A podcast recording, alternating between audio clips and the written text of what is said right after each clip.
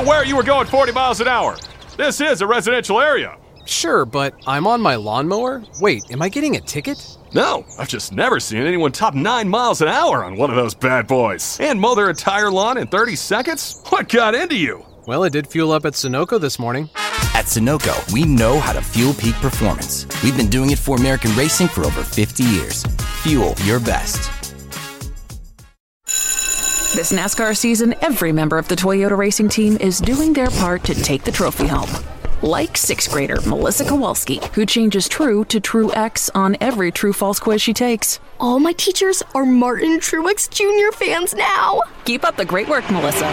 To accomplish greater things this year, everyone plays a part. Be part of the action at toyota.com slash racing. Toyota, let's go places. NASCAR is a registered trademark of National Association for Stock Car Auto Racing, Inc. NASCAR season is here, and everyone on the Toyota racing team is doing their part to perform at the highest level. From driver Ty Gibbs to amateur musician Russell Viper, who's working on the perfect pre race pump up track for the team. Start those Camrys up! Yeah! To accomplish greater things this year, everyone plays a part. Be part of the action at toyota.com slash racing. Toyota, let's go places. NASCAR is a registered trademark of National Association for Stock Car Auto Racing, Inc. Well, listeners, in case you didn't get enough sports today, here's an ad break that'll tell you how to watch even more sports. YouTube is the new home of NFL Sunday Ticket. And if you sign up now, you'll get our lowest full season price of the year. Just go to youtube.com slash Spotify offer to get $100 off NFL Sunday Ticket. Watch your favorite teams out of market Sunday afternoon games, exclusively on YouTube and YouTube TV. All right, enough about sports. Go get more sports. Terms and embargoes apply. Offer ends June 6th. No refunds. The following is a production of the Motor Racing Network, the voice of NASCAR.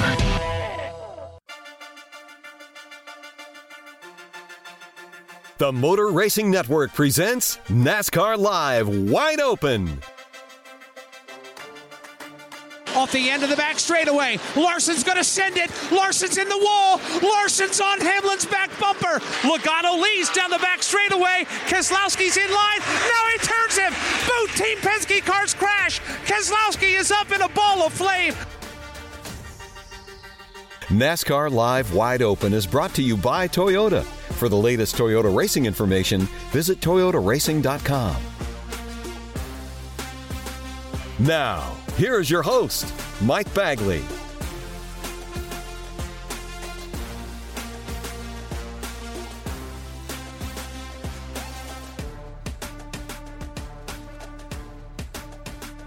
Hello, everybody. Welcome to another installment of NASCAR Live Wide Open here on the Motor Racing Network. Mike Bagley and the entire MRN crew here with you, actually spending the week this week at the worldwide headquarters of the Motor Racing Network and Racing Electronics in Concord, North Carolina. Had a chance to spend some time with drivers and crew members and the like this week. It was NASCAR Production Days. And in case you don't know what that is, uh, before the season begins, the drivers all congregate together, sometimes together and separately, and there are production elements that are recorded. Now, if you watch the sport on TV, if you watch TV, say when they go to a break and a driver is standing there in front of a checkered flag or waving a checkered flag or whatever like that, that's where these are recorded. Radio wise, when you hear liners on MRN with drivers, those are recorded here. Basically, it's to accomplish those goals before we get to the racetrack and we start talking about the nuts and bolts of the actual race weekend. Had a chance to visit with all the drivers. I will tell you this, folks. All these drivers are pumped and ready to go. A lot of these drivers have gotten vacations in the rearview mirror. They've gotten holidays in the rearview mirror. And then now all attentions are on these race cars, on these race teams, getting everything prepared, perhaps maybe taking a final trip or so before the season starts. But all eyes right now are on the Busch Light Clash at the Coliseum for the Cup drivers. By the way, truck and Xfinity drivers, they had their production days too. They're getting ready to go for their season openers coming up at Daytona in about a month down at the World Center of Racing. So we talked to a lot of folks, had great time. You're going to be hearing these conversations on MRN coming up over the next few weeks or so. But I wanted to pull one out and spotlight one in particular, and it involves a driver that actually made some headlines last week. In case you missed it, Kyle Larson has announced, along with HendrickCars.com, Rick Hendrick and Hendrick Motorsports that in 2024, Kyle Larson's going to be running the Indianapolis 500 in the NTT IndyCar Series, and obviously at the Indianapolis Motor Speedway. So Kyle comes in. We always love spending time with Kyle, and we talked about a lot of things, but the conversation actually began. And I focused in on his demeanor. If you know Kyle, if you've interacted with him, if you've heard his interviews, not a lot rattles Kyle. And that's where our visit began about his demeanor and how he carries himself at the track and away from the track as well. I've known you for a while. You are a very low key, not a lot excites you kind of guy from what we can see. Mm-hmm. What does like get you I don't say worked up and mad, but like get you excited and do you intentionally harness enthusiasm or is this just the way you because I'm, dude, you're running the Indianapolis 500. You almost want the. I mean, there's some pretty big things you've accomplished, but you're just so calm, cool, and collected. Yeah, I don't know. I don't. I don't really get that excited about. I mean, I yes, I'm excited about everything I do, but I'm saying like overly excited, um, where I can't control myself. I guess. Um, I don't know. I'm trying to think. Like, I, I mean, I love like spectating and watching a race or a, an event. I'll get really excited like then and show you know emotion or whatever. But for the most part, I'm yeah, I'm pretty just laid back and nothing like works me up, good or bad. Like I don't get overly happy about things. I don't get overly upset and stressed about things either. So I don't know what that is. Um, Has it always been that way? Yeah, I feel like you know. I think just maybe growing up in California and all that. And I don't know, just I think when you race cars, you got to grow up pretty quickly. You have children at an early age, you got to grow up quickly. Um, so I think all that have, has kind of helped me grow up fast, you know, and, and just not take things too serious. We um, we were talking about like gambling, and, and you had suggested like grassroots. Hey, introduce that to the grassroots. Just speaking of grassroots, we talk about it a lot on on Sirius and in the talk shows about how that is the most important part of racing. If you want to be honest about it, everybody talks about the big stuff, right? Yeah. You got to the Cup Series. How important is it, in your opinion, to preserve that grassroots effort, those men and women that are struggling to put people in the grandstand, and keep that chain of racing alive so it keeps feeding the upper levels of sports. Oh yeah, I mean it's it's yeah, I mean it's that is the most important piece of the puzzle is is the grassroots. Um, like you mentioned, it's just that's the feeder into all the big things that we do on on Sundays and um, yeah, that's where everybody's original love comes from, or, or maybe you know maybe they're they're a fan of NASCAR, but they don't get the opportunity to go to a, one of the 38 races, but they can drive 20 minutes to an hour away from their house and go watch a lo- local short track event and bring their friends, bring their family, and, and you know grow more fans. So yes, I think preserving the grassroots, um, you know, preserving supporting your local racetrack is just very important. You know, there's a lot of there's a lot of local short tracks closing down, and there's a lot more closing down than opening up. And um, I think that's a scary thing.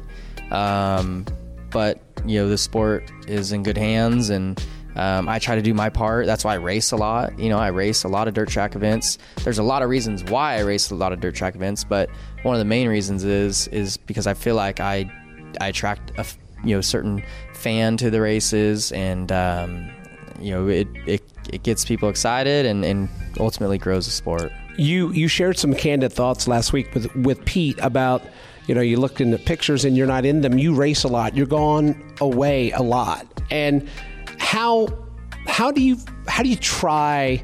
to find the balance with what you do in the five car that, that has a lot of demand and all of your other responsibilities, it requires demand. How challenging is it to balance that, but also be mindful of, you know, you're a husband and you're a father and you're needed at home too. How do you how do you try to manage all that?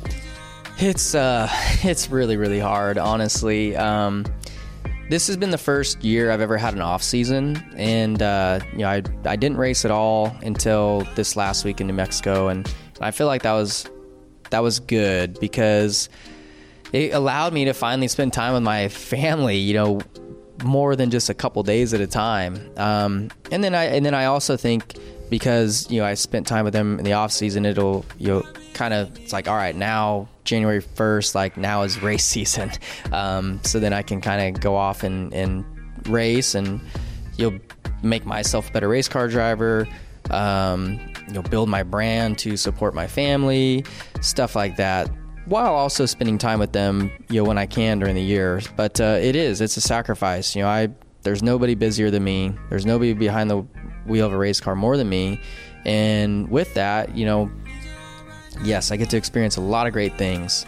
Um, but I miss out on a lot of stuff that my kids are into now. Know, my son's eight years old, my daughter will be five. We just had another new baby, so there's a lot of things that I'm I miss out on during the year. So it's a, it's a hard balance, but at the end of the day, I'm very fortunate to have Caitlin who supports me and and allows me to go be off race as much as possible because I mean in the end it, it is it is my job. Um, I love it. It doesn't feel like a job, but it is my job, and uh, it it allows us to get to experience all the things that we do. So um, who knows how long I'll stay this busy, but um, I'm going to take advantage of it while I have the energy. You made the announcement that you're going to run the 2024 Indianapolis 500. A lot of this is for the fan that doesn't understand this. Why so far out? You made the comment that if you were to run it this year, you didn't have time to prepare. A lot of folks think, well, just get an IndyCar ride, you test it a couple times, you hop in the car, you race it, boom, you're done. What is that preparation lead time, that year and a half that you have? What is needed to transpire in that time to make you feel comfortable that you're ready to go when you take the green flag on the yard of bricks? Yeah, no, that's a that's a that's a good question. I mean, I would wonder the same thing, you know, but uh, like, and I don't even know. I haven't talked to Kurt Busch or anything like how I don't. I don't know when they finalized their deal when he ran the Indy 500 and, and if he felt prepared enough um, by the time he got to run the Indy 500. But for me, I, I, I like having this long time before I race, you know, because there's probably so much more that goes into being prepared than I even know about right now. But you know, in my mind, yes, I'll have to do the rookie orientation. I would love to do. I th- I don't know what the restrictions are really with testing and stuff, but I would like to do some tests. I just want to be around them as as often as my schedule allows me to. Um, listen to their radio, be a part of their debriefs. Um, just anything that I can soak up um, before next year because I've said it for a long time. I don't want to. I'm not entering this race to say that I've ran in the Indy 500. I want to enter the race to feel like I've got an opportunity to win, and and I would love to go out there and win. So um, I think a year and a half of preparation will put me in a better spot than if I was to do it this May. Getting you from Indianapolis to Charlotte is not the issue. We can do that. You can run the 500. You can get to Charlotte and do the 600. The challenge is the lead in, the month of May, where you've got practice, carb day, this and that, and this and that. You obviously have a very skilled team around you to work out logistics. When will you be able to figure out? Because we don't know where we're going to race next year, right? We don't know what the month of May is going to look like next year. Will that be the hardest part of the process, the lead up, getting back and forth to Indy and whatever cup track we're at to make sure that you're checking all the boxes at both venues? Well, I think I think they've made the schedule a lot easier the last couple years. I don't think it's I think it used to be what two weeks or three weeks even of on track stuff. Where I think now it's basically just like a week of of maybe a little bit more than a week of on track time. So that helps. Um, I remember looking at it this year. Like I could have done it this year with like no problem. Um, the only problem I would have had would have been, um, I think, yeah, I guess it's like a week and a half of practice and stuff. Because I would have, I think like I would have had to have flown back and forth for like the All Star race, and then you know the, obviously the following week. But other than that, like it'd have been no problem for me to be there during the week and practice and all that. So. Um, and that's just on paper. I mean, once it's once it's there, you know, in real life, like it's probably logistically a little harder, but I don't think it's as hard as it used to be. So, um, yeah, that'll all be that'll all hopefully be fine. And, and I'm sure I'll be racing dirt races in between too. So I don't want to I don't want to lose lose any of that. You know, I'm I'm a pretty throwback racer, so I want to I still want to race dirt stuff while I'm got my obligations at Indy too. Air Hendrick to the rescue. Final question. So uh, Cliff has talked about it. You've talked about it. There were mistakes that were. Everybody made mistakes last year. Everybody had moments of challenge, right? Mm-hmm. But you've also had moments of success. So when you sit down, you debrief, and you get ready to go into this season, you need to look back last year of things to address. You know, we need to button this up, button that up.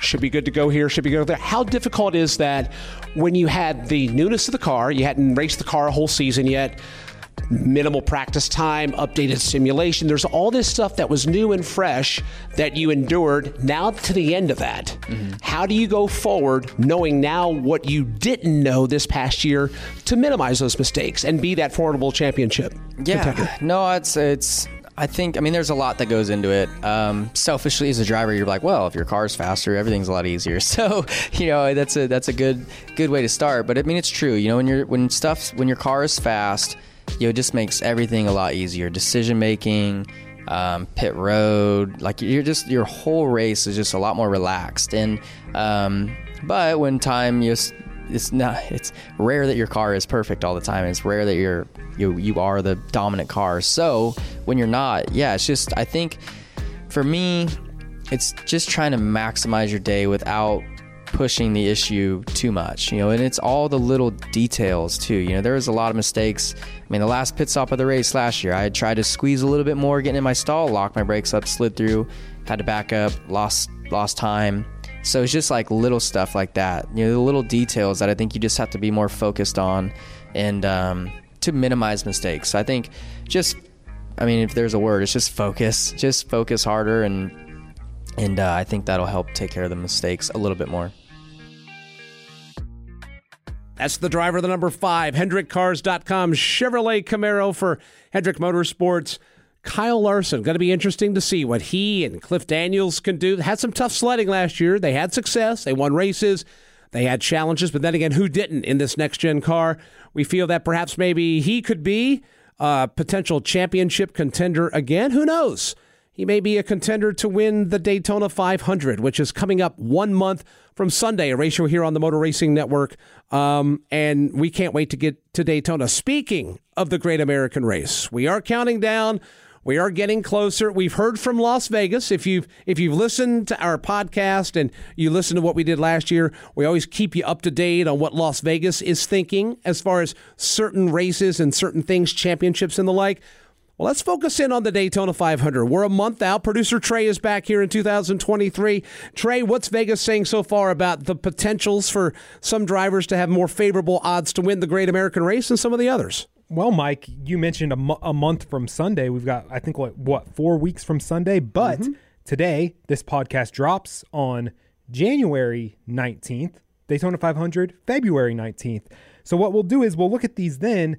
To, we'll look at these right now, but then after the duels when we come back for that podcast just days away from the 500 it'll be interesting to see how the odds on this race move.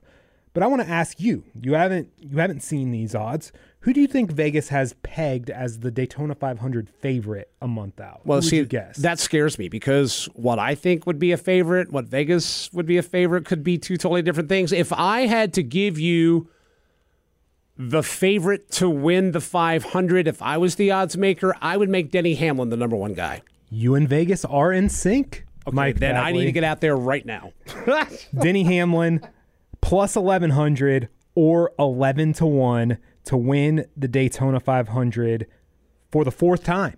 That is the favorite. Some interesting names right behind him. Some guys who have finished second in the 500 in the past, but have yet to hoist that Harley J. Earl trophy over their head. At 12 to 1, both Chase Elliott and Ryan Blaney really? are right behind hmm. Denny Hamlin.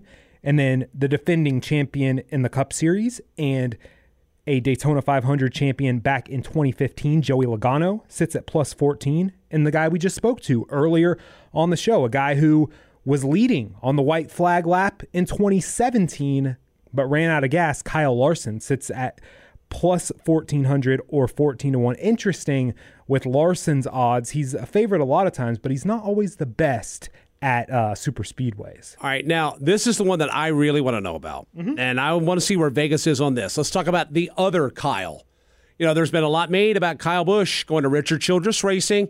There are some folks in the industry and, and some industry insiders that have already claimed Kyle Busch will win the 2023 Daytona 500. What's Vegas saying about that? Kyle Busch is the 11th favorite. Really? According to Vegas. He is plus 2200 or 22 wow. to 1. So he's pretty far down there.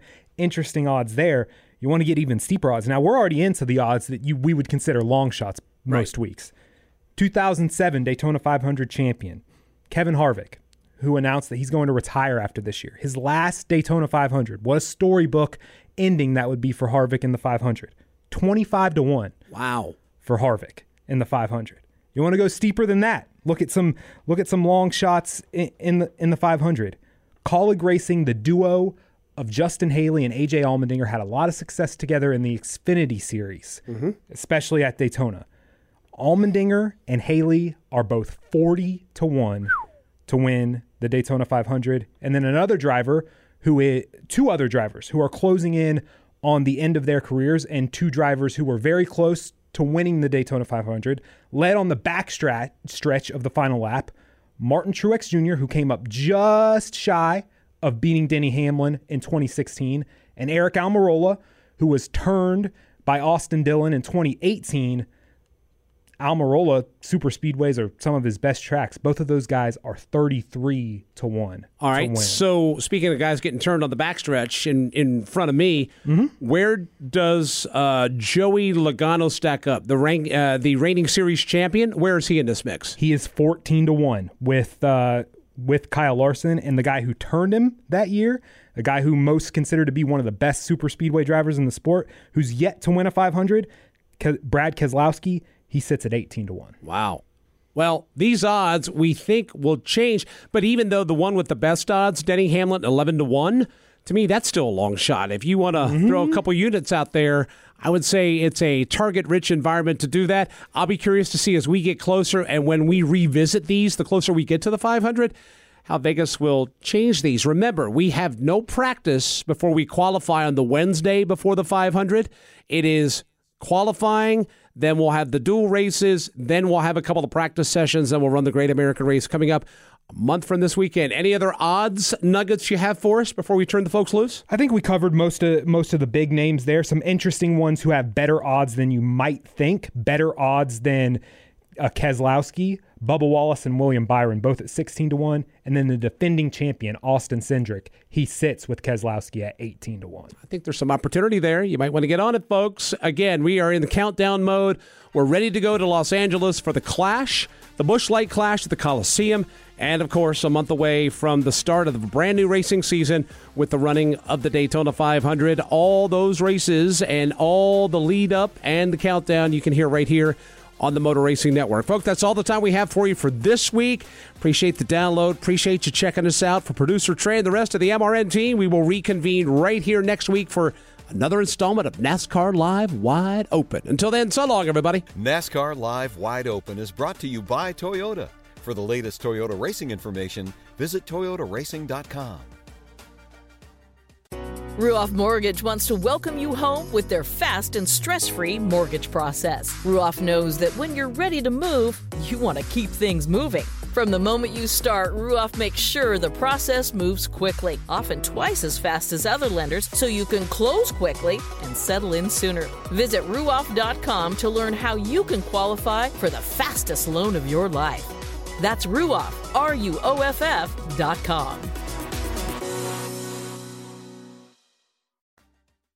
Buying a house can feel like you're going 200 miles per hour in bumper to bumper traffic with a dirty windshield and the sun in your eyes. Ruoff Mortgage has the technology, expert staff, and resources to simplify the process while speeding up the time it takes to get clear to close.